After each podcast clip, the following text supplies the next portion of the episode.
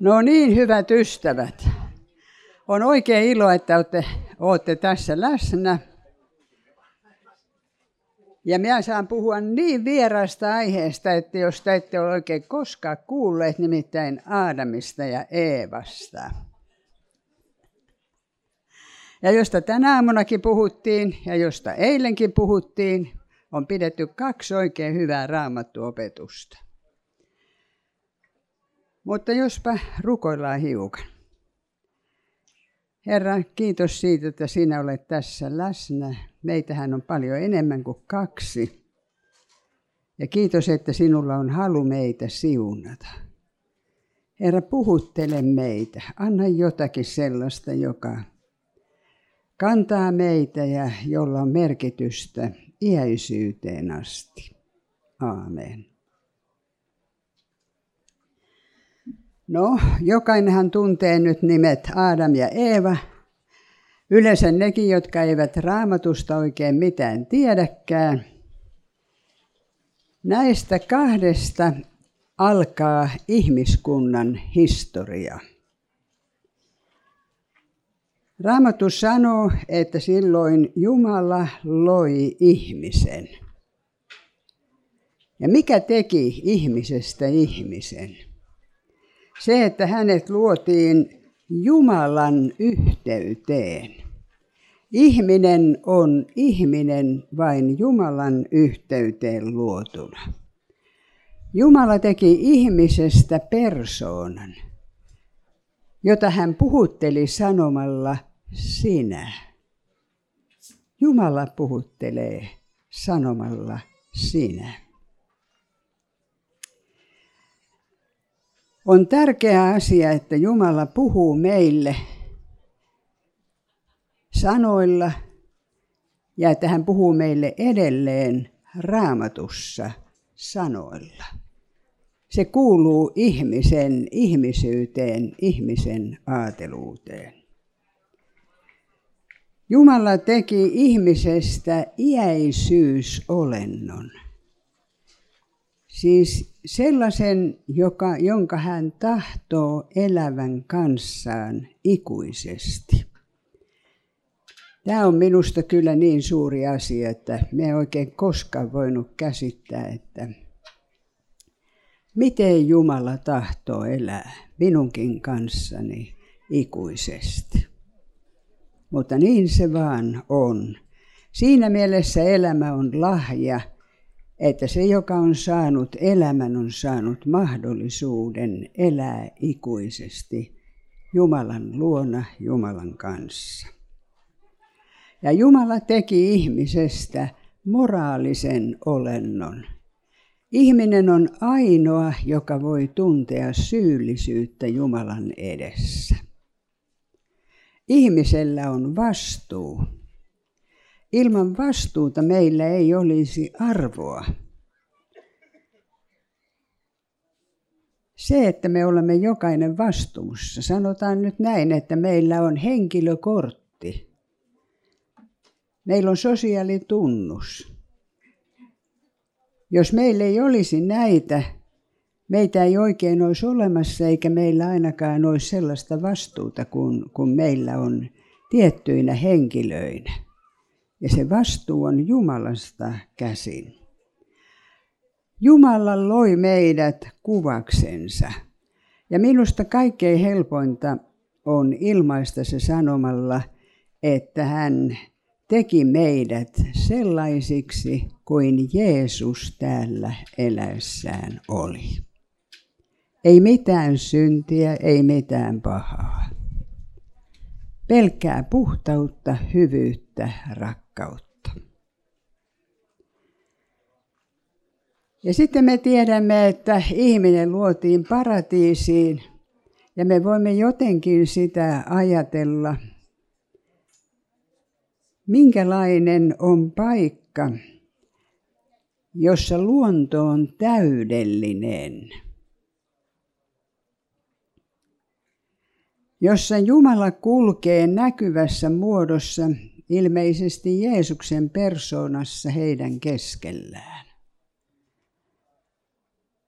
Siis paikka, jossa hän on. Niin kuin me odotamme taivasta, jossa me saamme nähdä Jumalan kasvot, Jeesuksen kasvot, sen rakkauden, sen pyhän hengen rakkauden, sen täydellisyyden, se kaikki oli paratiisissa.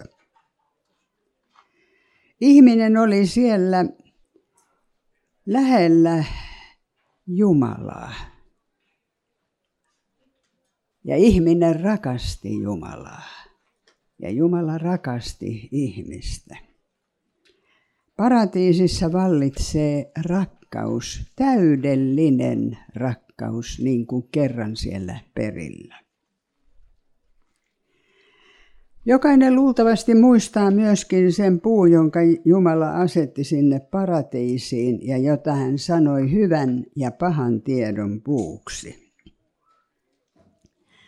Me voimme nyt nähdä silmissämme ainakin jonkunlaisen haalistuneen kuvan paratiisista ja nähdä siellä ne hedelmäpuut, kaikenlaista, ehkä kantamattomiin.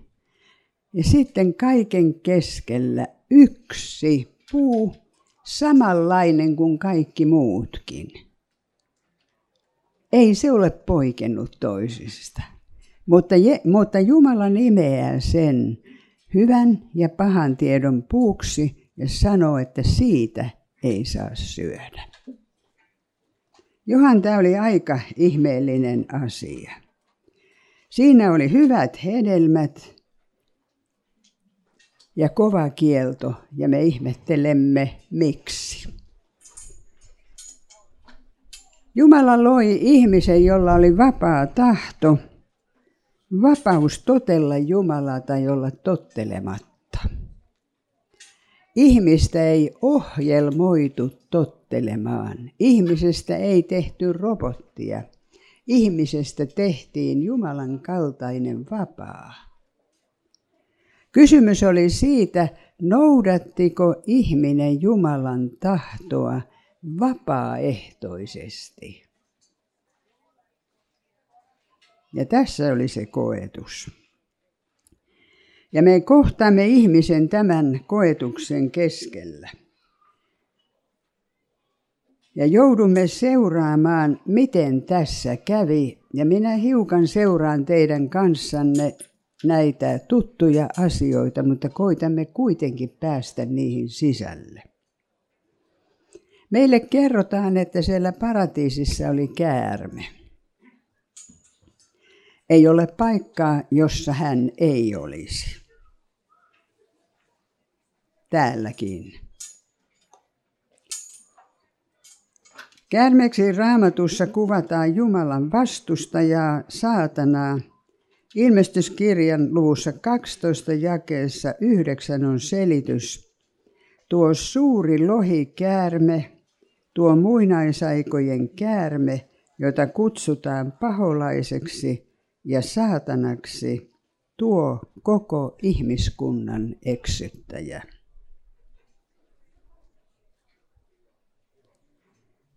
Käärme lähestyi Eevaa.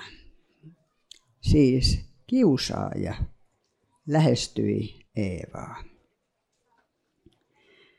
Eeva oli ilmeisesti helpompi taivuteltava kuin Aadam. Ja uskoisin, että tästä syystä Jumala on tahtonut, että seurakunnan johtaja on mies. Naiset ovat liian häilyviä ja ehkä minä nyt naisena voin tämän asian näin ilmaista. Mutta viekkaudessaan vihollinen ei käskenyt rikkomaan Jumalan käskyä. Ei hän sano, että riko vaan, ei sillä ole väliä, vaan hän tulee paljon kavalammin. Ja tässä tapauksessa Kiusaaja kysyy, onko Jumala todella sanonut, te ette saa syödä mistään puutarhan puusta. Huomatkaa, ei hän sano, että siitä puusta, vaan että ette saa syödä mistään puusta. Mutta hän tiesi, että kun hän rupeaa puhumaan puista, niin Eevan ajatukset juohtuvat heti siihen tiettyyn puuhun. Näin hän lähestyy meitäkin, ei suoraan, vaan vähän kierrellen ja kaarellen niin, että me emme heti huomaa, että kiusaaja on tulossa kohti.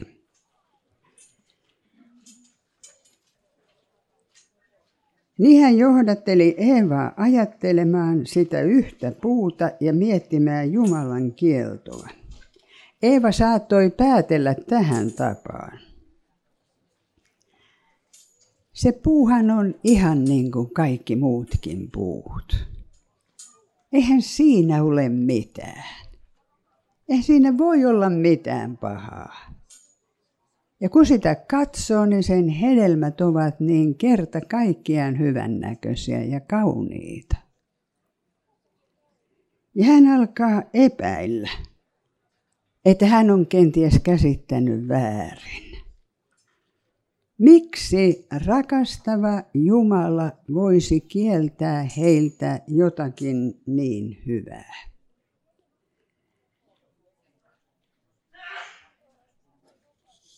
Miksi Jumala oli sanonut, älkää syökö sen hedelmää, älkää edes koskeko niihin, että te kuolisi. Vanha käännös sanoo, että te kuolemalla kuolisi. Nyt käärme vakuuttaa, että te suinkaan kuole. Katsokaa, ihmiset tekevät mitä lystäävät. Nykyäänkin. Eivät ihmiset kuvittele, että Jumala tuomitsee. Eivät ihmiset kuvittele, että voisi joutua kadotukseen. Ei ollenkaan. Ihmiset kuolevat sangen rauhassa ja ajattelevat, että heidän käy joka tapauksessa hyvin. Ette suinkaan kuole.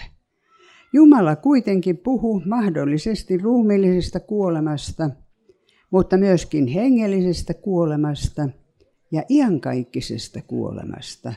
Eli siitä, kun Jumala lopulta häätää ihmisen pois kasvojensa edestä ja sanoo, menkää pois, minä en ole koskaan teitä tuntenut. Eevan mieli alkoi kääntyä käärmeen syöttämien ajatusten suuntaan. Tunnemmehan me tämän. Me tunnemme sen niin, ihan arjesta. Ei tarvitse muuta kuin ajatella vaikka suklaata, jota on niin päättänyt olla syömättä, niin miten ajatukset koko ajan kääntyy siihen suklaaseen ja sinne jääkaappiin, missä se on. Ja sen jälkeen, kun alkaa harkita jotakin asiaa, on jo hankalalla tiellä. Rupea miettimään, etkä ole kaukana lankeamisesta. On kysymys mistä vaan.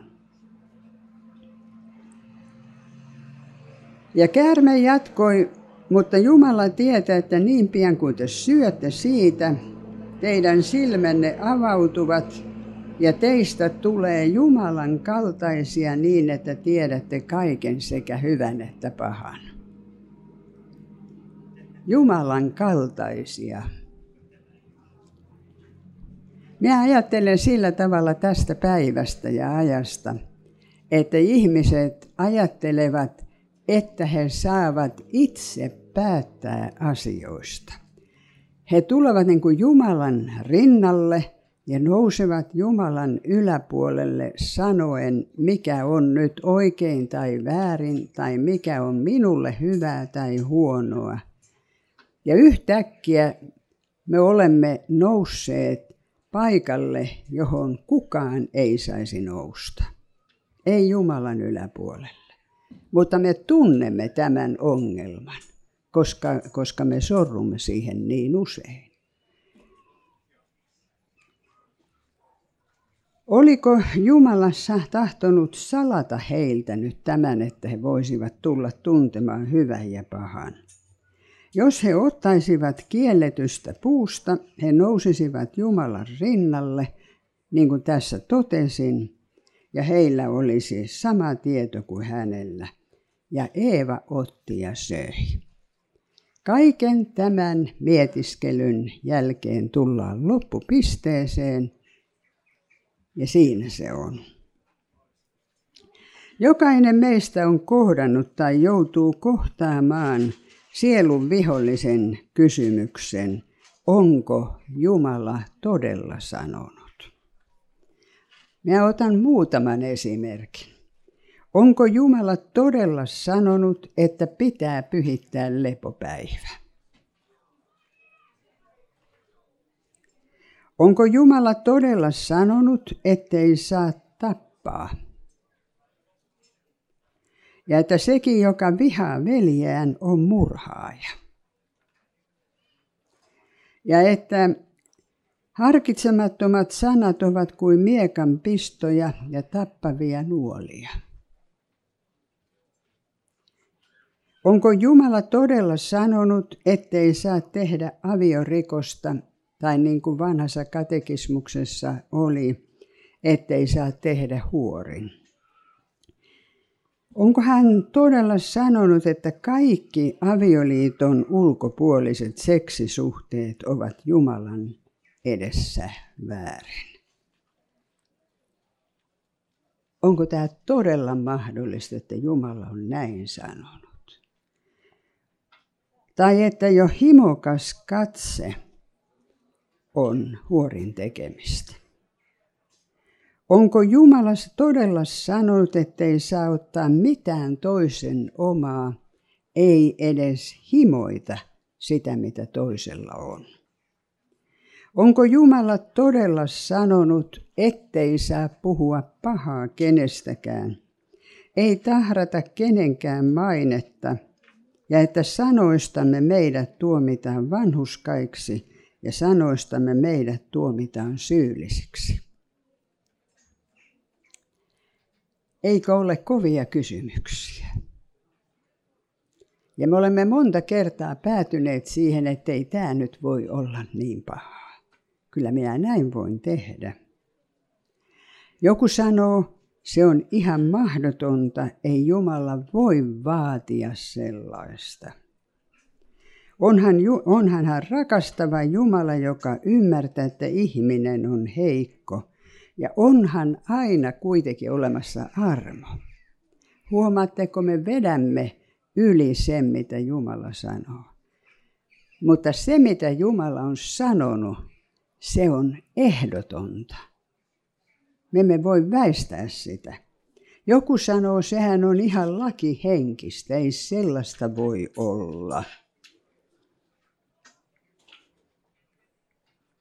Entä uskommeko sen, että voisimme todella kuolemalla kuolla? Yhä laajenevat joukot tahtovat eroa Jumalasta. He eivät tahdo mitään auktoriteettia yläpuolelleen. He tahtovat Jumalaksi Jumalan rinnalle, hänen yläpuolelleen. Ja sitten esitän vähän hankalan kysymyksen.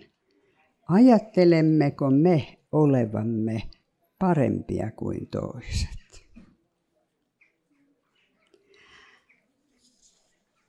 Kaikella synnillä on seuraukset. Kukaan ei voi niitä välttää.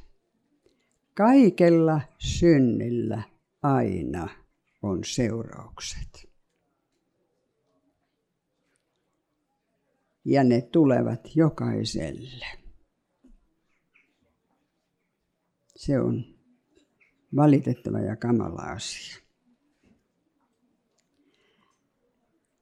Eevan ja Aadamin lankeemuksen seurauksena paratiisin portit sulkeutuivat.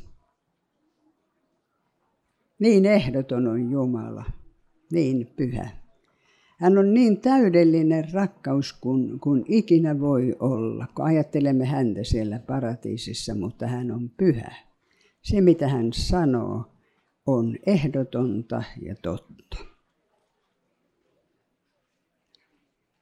Mutta, mutta Jumala on myös rakkaus ja sen tähden hän antoi langenneille ihmisille lupaukseen.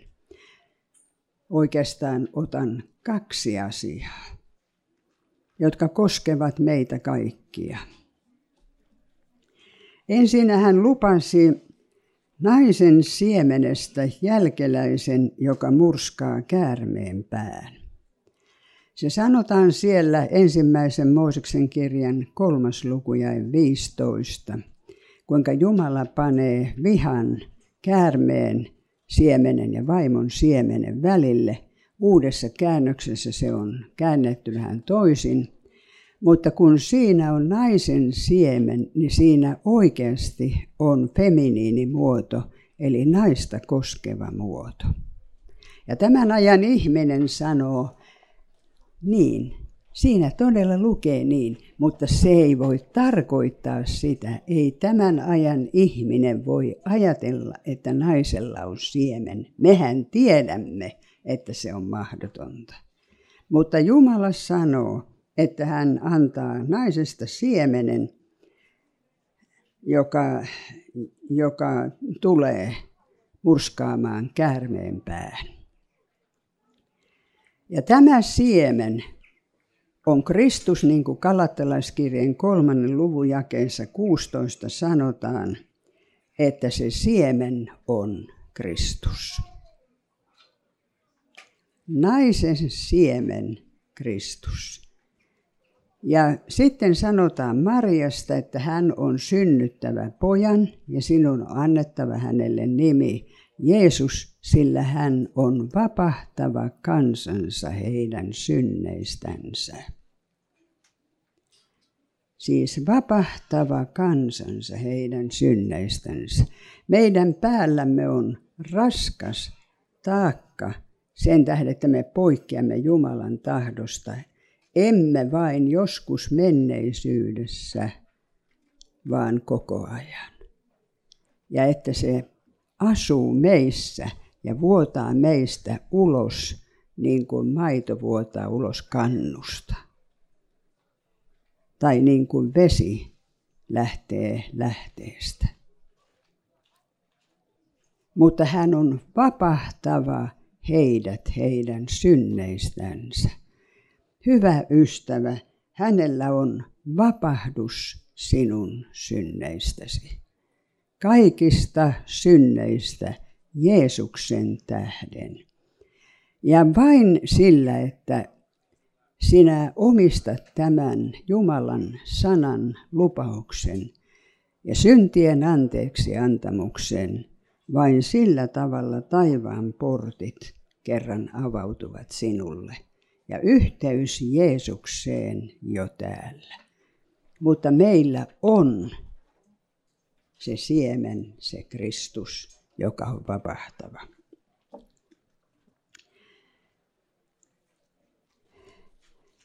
Raamattu sanoo, joka uskoo poikaan, sillä on iankaikkinen elämä. Vielä ennen heidän karkottamistaan paratiisista Jumala osoitti tämän armonsa konkreettisesti, eli tulee se toinen asia – hän puki ihmiset nahkavaatteisiin. Se merkitsee, että Jumalan täytyi surmata eläin tai eläimiä näiden vaatteiden tähden. Se oli ensimmäinen eläinuhri, joka annettiin ihmisen tähden. Katsokaa, joka syntiä tekee, sen on Jumalan edessä kuoltava. Hän antaa eläimen kuolla sekä Aadamin että Eevan puolesta. Ja me tiedämme, että meillä on se uhri, joka Kolkatalla on kuollut meidän kaikkien puolesta. Älkää kadottako sitä, että kaikki meidän syntimme ovat olleet hänen päällään ja hän on kärsinyt niiden kaikkien rangaistuksen. Tässä on evankeliumi. Jos tämä jää sanomatta puhujaltakin, että meillä on pelastus yksin Jeesuksen tähden, hän ei ole puhunut evankeliumia.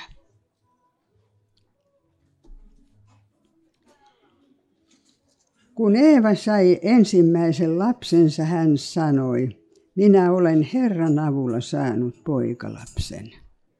Tässä kaikuu se ajatus, että onko tämä nyt se lupauksen lapsi, joka murskaa käärmeen päähän. Ja me tiedämme, että kahden ensimmäisen pojan välille tuli niin syvä kateus hengellisistä asioista. Ajatelkaa hengellisistä asioista, siitä mitä Jumalalle uhrataan. Että Kain tappoi Aabelin. Niinpä Adam ja Eeva menettivät toisen pojan kuolemaan ja toinen pakeni. Ajatelkaa sitä surua. Elettiin tässä karussa maassa, jossa otsahiessä tehtiin työtä leivän saamiseksi. Ja menetettiin kaksi poikaa. Me tiedämme, kuinka kova paikka on lapsen menetys. Mutta Jumala piti huolen, että tulee se siemen. Hän antoi pojan Seetin, josta tuli Jeesuksen sukupuun jäsen. Seuraava Aadamista. Sillä Jumala ei koskaan petä lupauksiaan. Ei koskaan. Me epäilemme välillä, mutta Jumala toteuttaa jokaisen sanansa. Vielä haluaisin sanoa sen ihanan asian, että ihminen karkotettiin paratiisista, mutta Jumala on edelleen odotta, olemassa ja odottaa niitä ihmisiä, jotka panevat toivonsa Kolkatan uhriin. Ja heille hän on valmistanut sen paratiisin. Jumala ei ole koskaan luopunut ajatuksesta antaa ihmiselle paratiisi. Ei koskaan. Ja pienen välehdyksen siitä me saamme raamatun viimeisestä luvusta, mutta vain aavistuksen omaisen. Mutta kun ajattelemme ensimmäistä paratiisia, saamme vähän kirkkaamman ymmärryksen. Ja niin moni kuin meistä tämän ymmärtää, ylistää Jumalaa näillä kansanlähetyspäivilläkin ja kotona. Ylistetty olkoon Jumala, joka on tehnyt kaiken tämän. Ja että hän on meille osoittanut, minkälainen pyhyys hän on. Ehdoton pyhyys ja ehdoton rakkaus. Aamen. Kiitämme Herra siitä, että, että sinä olet pyhä ja sinä olet rakkaus. Sinä näet, minkälaisia me olemme. Herra, me emme koskaan täytä mittaa. Kiitos, että meillä on Jeesus, joka on kantanut syntimme. Kiitos Herra siitä, että et ole luopunut paratiisista. Aamen.